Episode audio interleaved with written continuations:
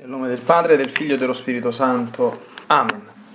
Gesù, ti amo con la tua volontà, vieni divina volontà a pregare in me e poi offri questa preghiera a te come mia per soddisfare le preghiere di tutti e per dare al Padre la gloria che dovrebbero dargli tutte le creature. Mia Divina Maria, ti amo nella divina volontà. Regina Immacolata, Celeste Madre mia, vengo sulle tue ginocchia materne per abbandonarmi nelle tue braccia, per chiederti con sospiri più ardenti che mi ammetta a vivere nel regno della divina volontà. Mamma Santa, tu che sei la regina di questo regno, ammettimi a vivere in essa affinché non sia più deserto ma popolato dai figli tuoi. Perciò, sovrana regina, a te mi affido affinché guidi i miei passi. Nel regno del volere divino e stretto alla tua mano materna guidare tutto l'essere mio, perché faccia vita perenne nella divina volontà. Tu mi farai da mamma e come mamma mia ti faccio la consegna della mia volontà affinché me la scambi con la divina volontà e così possa restare sicuro di non uscire dal regno suo. Perciò ti prego che mi illumini attraverso questa meditazione per farmi comprendere sempre più e sempre meglio che cosa significa volontà di Dio e come vivere in essa. Ave Maria, piena di grazia, il Signore è con te. Tu sei benedetta fra le donne e benedetto è il frutto del tuo seno, Gesù. Santa Maria, Madre di Dio, prega per noi peccatori, adesso e nell'ora della nostra morte. Amen.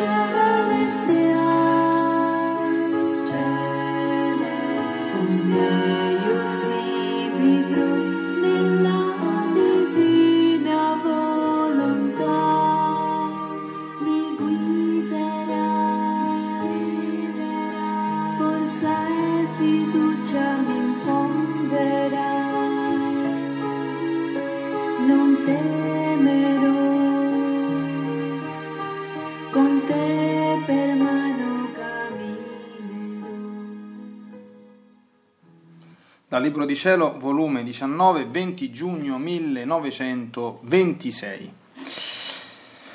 Fu tanto il mio dolore che la mia umanità gemente stava per soccombere, dare l'ultimo respiro, ma mentre morivo la mia volontà suprema con la sua onniveggenza fece presenti alla mia umanità morente tutti quelli che avrebbero fatto regnare in loro con dominio assoluto l'eterno volere, i quali avrebbero preso il frutto completo della passione e morte mia, tra i quali stava a capo la mia cara madre.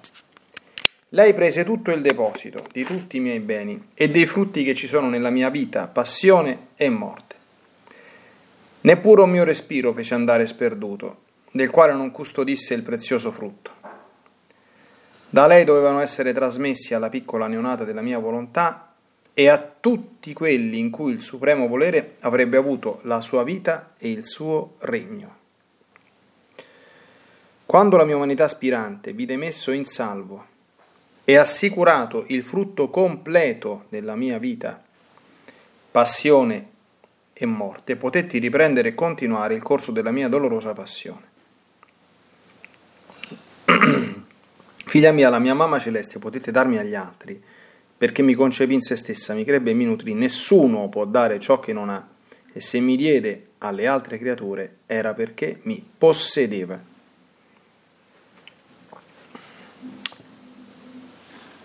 Libro 19, 26 giugno 1926.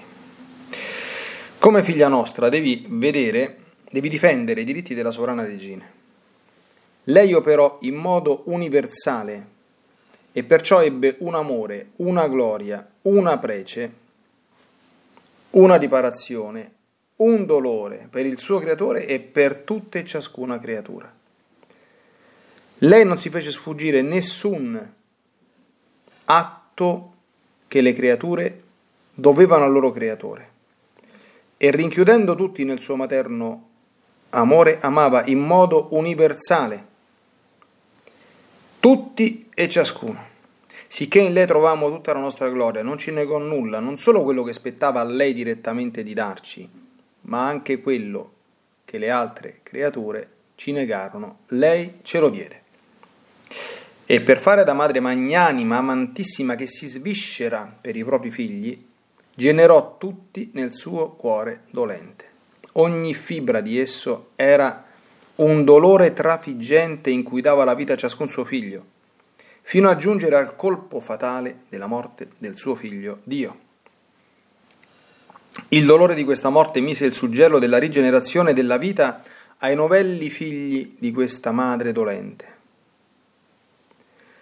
Ora, una Vergine Regina che tanto ci ha amato e difeso tutti i nostri diritti, una madre sì tenera, che ebbe tanto amore e dolore per tutti, merita che la nostra piccola neonata del nostro supremo volere la ami per tutti, la ricambi di tutto, e a che abbracciando tutti i suoi atti nel nostro volere tu vi metta il tuo unito al suo, perché essa è inseparabile da noi. La gloria sua è nostra, la nostra è la sua, molto più che il nostro volere mette tutto in comune. Figlia mia, il mio volere contiene tutto, e come geloso conserva tutti gli atti suoi come se fossero uno solo. Così conserva tutti gli atti della divina sovrana regina come se fossero tutti suoi, perché lei tutto fece in esso. Quindi il mio stesso volere te li farà presenti. Ora devi sapere, tu, che chi ha fatto bene a tutti e amato tutti, e che ha operato in modo universale per Dio e per tutti, ha i diritti e con giustizia su tutto e sopra tutti. L'operare in modo universale è il modo divino, e la mia mamma celeste potette operare coi modi del suo creatore, perché possedeva il regno della nostra volontà. Ora lei, avendo operato nel nostro volere supremo, ha i diritti dei possedimenti che formò nel nostro regno, e chi altro la potrà contraccambiare se non chi vive nello stesso regno? Perché solo in questo regno c'è l'operato universale, l'amore che tutti ama, che tutto abbraccia e al quale nulla sfugge. Perciò tutti aspettano da te, anche la mia mamma vuole il ricambio dell'amore universale che ebbe per tutte le generazioni. E a te per ricambio nella Patria Celeste ti toccherà la gloria universale, solo retaggio di chi avrà posseduto il regno della mia volontà sulla terra.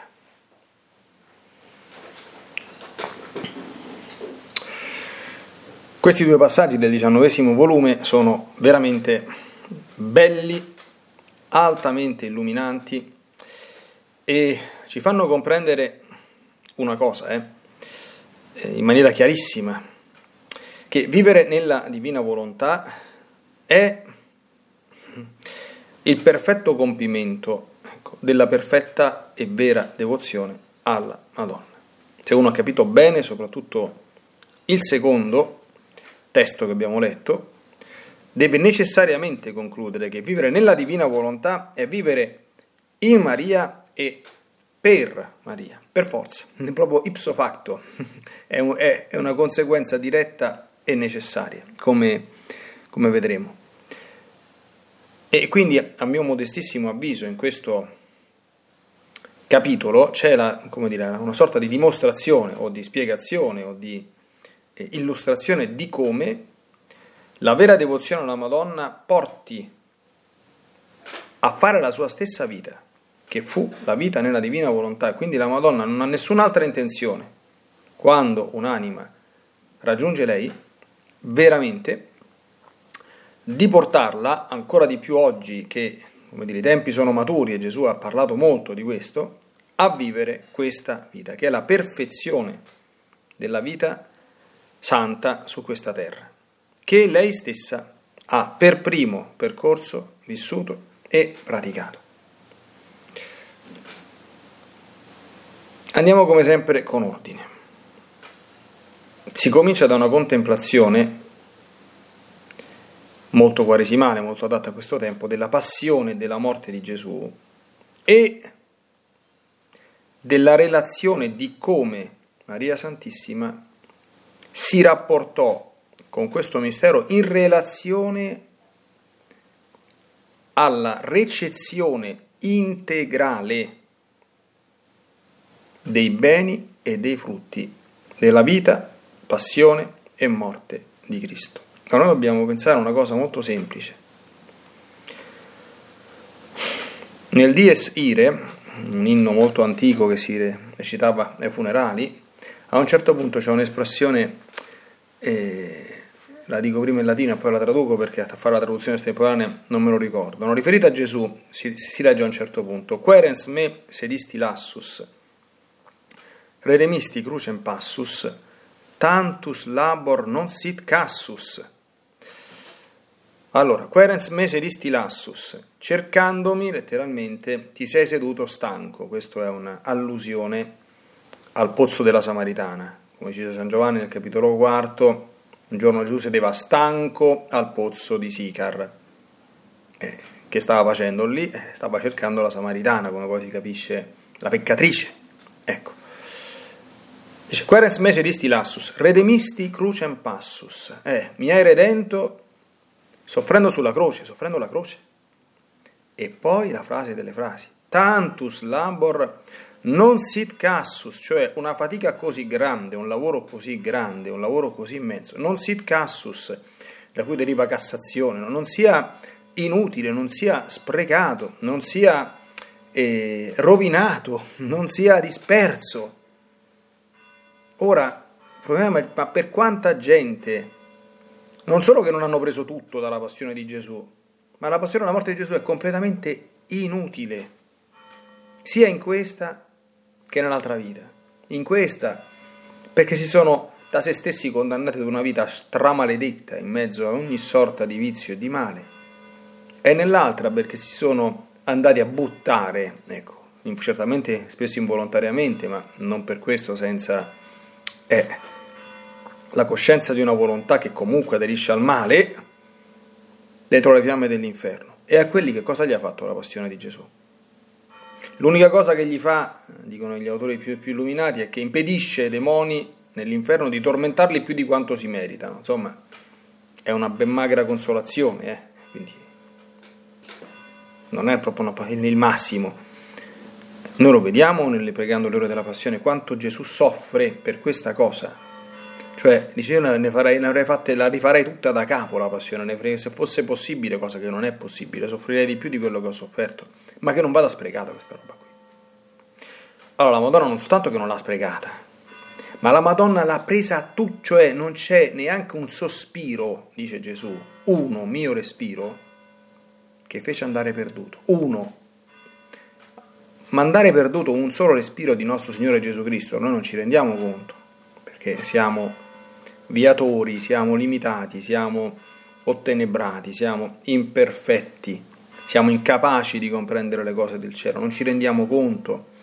E sono dei deficit strutturali, ci possiamo tra l'altro anche fare ben poco fino a quando siamo in questa tenda d'argilla, in questa valle di lacrime, in questa vita mortale, ma di per sé sprecare un respiro di nostro Signore Gesù Cristo, ma è un delitto inqualificabile. È un delitto inqualificabile, non dovrebbe succedere, d'accordo? Perché il respiro del Figlio di Dio fatto uomo, che ci ama di un amore infinito, che ha fatto tutto per noi. Pensiamo anche a quante grazie, purtroppo, delle volte anche per la nostra strutturale deficienza, miseria, debolezza, ma andiamo sprecate. La Madonna no. La Madonna no, quindi c'è una creatura dinanzi alla quale Dio dice: questa non si è fatta sfuggire manco un respiro. Quindi capite? Cioè, immaginiamo la gratitudine che possa provare anche Gesù nei confronti di questa creatura, no? Ha preso tutto. Tutto. Senza lasciare andare sperduto niente. E quindi Gesù questo lo voleva, perché ha detto: solo quando la mia umanità aspirante vide messo in salvo e assicurato il frutto completo della mia vita, passione e morte, cioè una creatura. Ecco perché la Madonna è così bella, perché la Madonna tutto quello che Gesù ha operato sulla terra se l'è preso tutto. Ma sai significa tutto? Tutto, tutto. Per cui prendere più di quanto ha preso lei è impossibile, d'accordo? Per questo non si può diventare più santi della Madonna, è impossibile, d'accordo? È possibile anche raggiungerla, perché non abbiamo nessuno di noi lo stesso punto di partenza. Il punto di partenza della Madonna era certamente straordinario, no? E quindi nessuno di noi parte immacolato, ma se anche uno partisse immacolato, facciamo proprio un'ipotesi assurda, perché più assurda non si può, non potrebbe superarla, d'accordo? Perché lei è arrivata comunque al massimo, potrebbe al massimo eguagliarla, ma già dire questo, insomma, è dire molto, è un discorso molto molto teorico, no? È l'unica che ha preso proprio tutto. Questo si va anche a comprendere che la prima cosa a cui dobbiamo fare attenzione è riconoscere e accogliere le grazie di Dio nel nostro processo, nel nostro cammino cristiano. Non sprecarle, non sprecare l'occasione di conversioni, non sprecare l'occasione di crescita, non sprecare le ispirazioni. Quante volte il Signore... Bisogna farsi attenti a queste cose, Ti passano davanti delle grazie, hai la possibilità di impiegare bene il tempo, di partecipare a un incontro di formazione, un incontro di preghiera, quello che ti pare, una catechesi, Dio ti manda la conoscenza di qualche santa persona, insomma, che ti riesce a parlare di lui, che ne so, c'è un pellegrinaggio, c'è un'iniziativa, mettiamo tutto quello le cose più classiche, diciamo così, no? Un buon pensiero, spegni la televisione, stasera far rosario anziché vedere la televisione, non lo so, esci fuori, vatti a fare una visita al Santissimo Sacramento, va a trovare quella persona malata, non lo so. Queste sono tutte grazie, d'accordo, che ci arrivano. E allora un punto fondamentale è cominciare a farci attenti a non sprecare grazie. Perché una grazia sprecata, sì, non è un peccato mortale, d'accordo? Quindi non si va all'inferno con una grazia sprecata, ma si diminuisce la gloria di Dio, sì, su questo sì, e la gloria tua pure. E il tuo cammino verso la santità come dire, non procede, non si ferma, non si indebolisce, ma non va avanti se sprechi una grazia.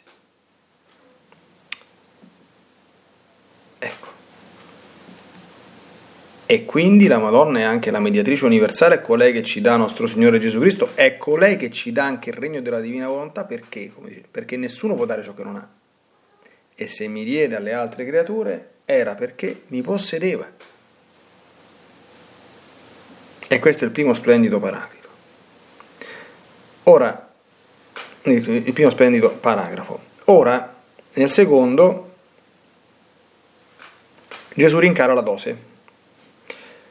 Devi difendere i diritti della sovrana regina, perché lei non si fece sfuggire nessun atto che le creature dovevano al suo creatore. Attenzione, non solo non si è fatto sfuggire nessuna grazia, niente, neanche un respiro della vita di nostro Signore, e non solo, in forza di quello che ha ricevuto, ha dato a Dio il massimo per sé, ma in questo ricopiando esattamente quello che aveva fatto nostro Signore come imperatore del regno della divina volontà e redentore, e lei come regina del regno della divina volontà e come nostra corredentrice, ha fatto anche altro, cioè ebbe un amore, una gloria, una prece, una riparazione, un dolore per il suo creatore e per tutti tutte e ciascuna creatura. Ha dato a Dio quello che io non ho dato, ha fatto per Dio quello che io non ho fatto, ha detto a Dio quello che io non ho detto, ha operato in favore del prossimo tutte quante quelle opere buone che io mi sono fatto sfuggire. E non solo, rinchiudendo tutti nel suo materno cuore, amava in modo universale tutti e ciascuno.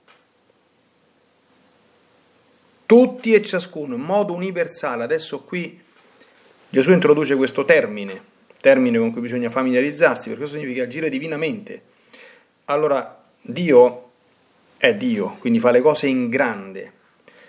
Noi poveri mortali abbiamo spesse volte delle vedute assolutamente ristrette, che non vanno al di là del nostro piccolo naso. Pensiamo alla nostra piccola anima, alle nostre piccole interessi, ai nostri piccoli problemi, alle nostre piccole vite. Se si pensa alla divina, qui si pensa a tutti, si agisce in modo universale.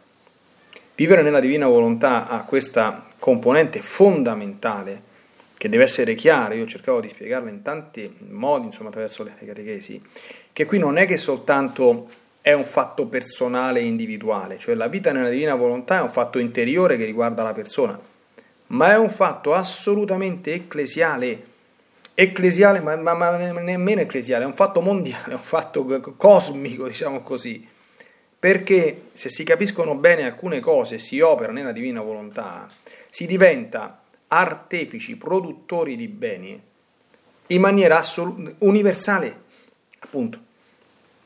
Cioè il bene di un atto fatto nella divina volontà raggiunge, ovviamente con la nostra cooperazione, con la nostra intenzionalità, tutti e tutto, trasversalmente, riparando per tutti. Anche noi possiamo fare quello che tutti non hanno fatto, anche noi possiamo e dobbiamo dare a Dio la riparazione di quello che le creature non gli hanno concesso, non gli hanno voluto dare. E questo ridonda certamente a beneficio di tutti.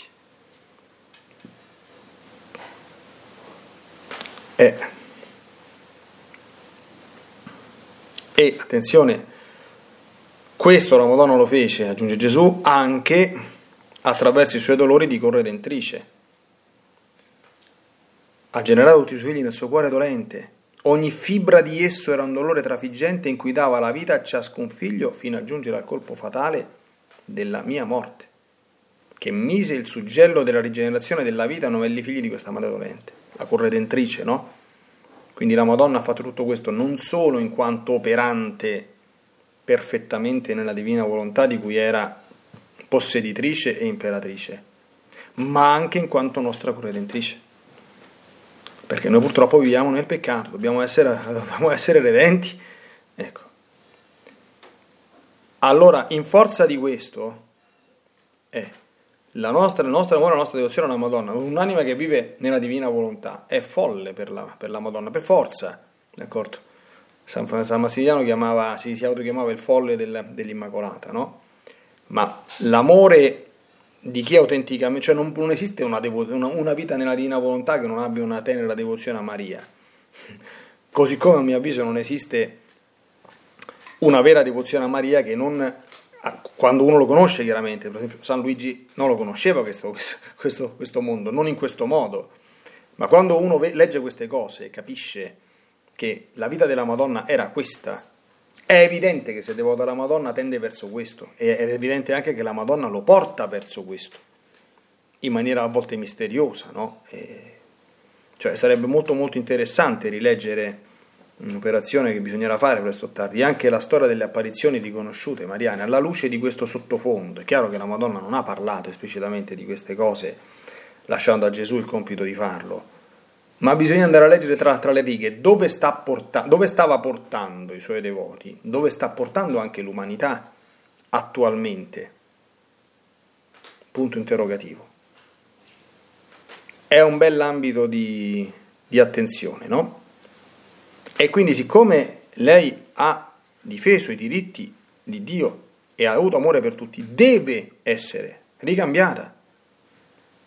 Deve essere amata per tutti, ricambiata di tutto, e i nostri atti nel divino volere vanno posti nei suoi. Cioè quello che facciamo con Gesù, cioè lo amiamo per tutti, lo ripariamo per tutti, lo ricambiamo per tutti, si può e si deve fare, si può e si deve fare anche nei confronti della Madonna, perché la Madonna ci ha dato un sacco di cose, subordinatamente, certamente, dipendentemente, certamente da quelle che ci ha dato Gesù, ma ce le ha date. Il mio volere conserva tutti gli atti della sovrana regina come se fossero tutti suoi, perché lei tutto fece in esso. Conseguentemente, la Madonna, in forza di questo, ha diritti con giustizia su tutto e soprattutto. Ecco anche perché la preghiera di Maria è così potente presso Dio. Perché Dio non gli può dire di no, non perché non sia onnipotente o perché la Madonna sia sullo stesso piano, ma perché cosa fa? Va a dire di no a se stesso? Ma dire di no alla creatura che non ha fatto altro, che non ha fatto altro che vivere completamente fusa con i divini voleri, senza lasciare sprecato nemmeno un respiro, non un sospiro, forse prima ho sbagliato, un respiro, perché un sospiro è una cosa un po' più impegnativa, se uno sospira quando è addolorato. No, un respiro normale di Gesù, un respiro di Gesù mentre dormiva un sonno placido e tranquillo, non è andato sprecato. Come fa Dio a dire di no alla Madonna? Cioè, come fa?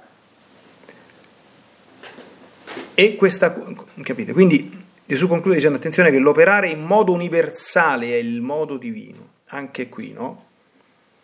Entrare in questo mondo significa lasciare anche la nostra piccola vita, la nostra mentalità, ripeto, di ristretta, la nostra mentalità della nostra parrocchietta, del nostro paesino, della nostra famigliola, dei nostri luoghi solidi, dei nostri piccoli luoghi di lavoro, dei nostri parenti, insomma, per carità. Sono tutte quante cose in cui il Signore ci ha posto, in cui operiamo, con cui dobbiamo certamente relazionarci santamente. Il nostro primo ambito di applicazione è del bene di testimonianza del Vangelo, per carità, nessuno lo mette in dubbio, ma ci deve essere una dilatazione universale. Cioè, io devo essere consapevole che se non faccio l'atto preventivo la mattina, questo senza che uno si fa fare, evidentemente che si va a prendere le psicosi o a farsene un problema, no?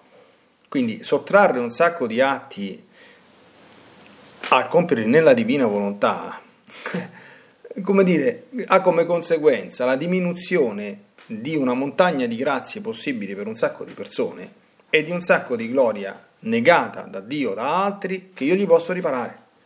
Punto.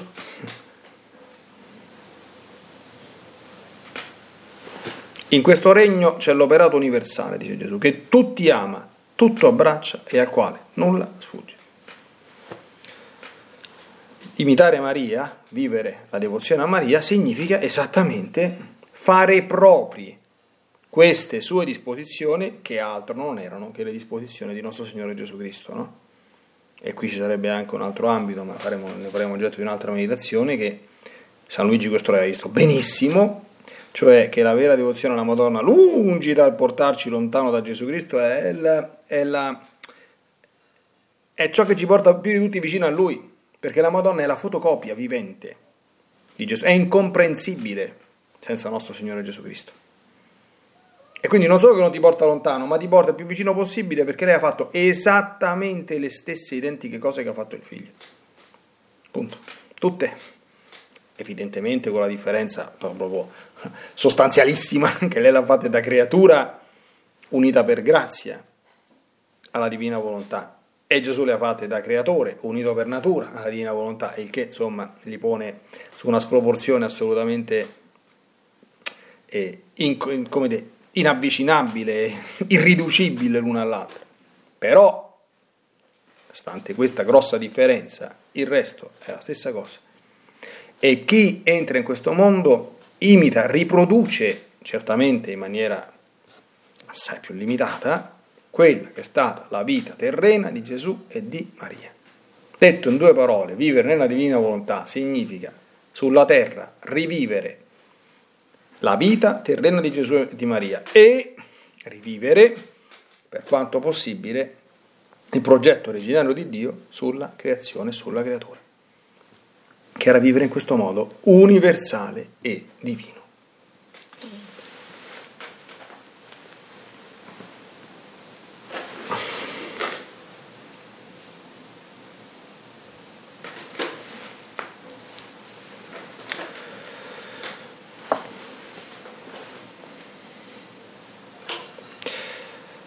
Per grazia dell'Altissimo e per ringraziando Gesù che ci ha donato questi scritti, oggi abbiamo volato, Santa Vergine Maria, dentro il tuo grande mondo, dentro la tua straordinaria eccellenza che si staglia appunto come via maestra e come guida per il nostro cammino. Rendici veramente devoti a te, cioè veri figli della Divina Volontà, prendici per mano, aiutaci soprattutto a entrare in questo respiro universale, tanto caro al Signore e che tanto ci fa uscire da noi stessi e ci rende molto simili a quella che è stata la vita del tuo cuore e quella del cuore di Gesù. Nella Divina Volontà, nel nome del Padre, del Figlio e dello Spirito Santo, ti benedico per aiutarti, ti benedico per difenderti, ti benedico per perdonarti, ti benedico per liberarti da ogni male, ti benedico per consolarti, ti benedico per farti santo, ti benedico dunque nella Divina Volontà, nel nome del Padre, del Figlio e dello Spirito Santo. Amen. Fiat, Ave Maria.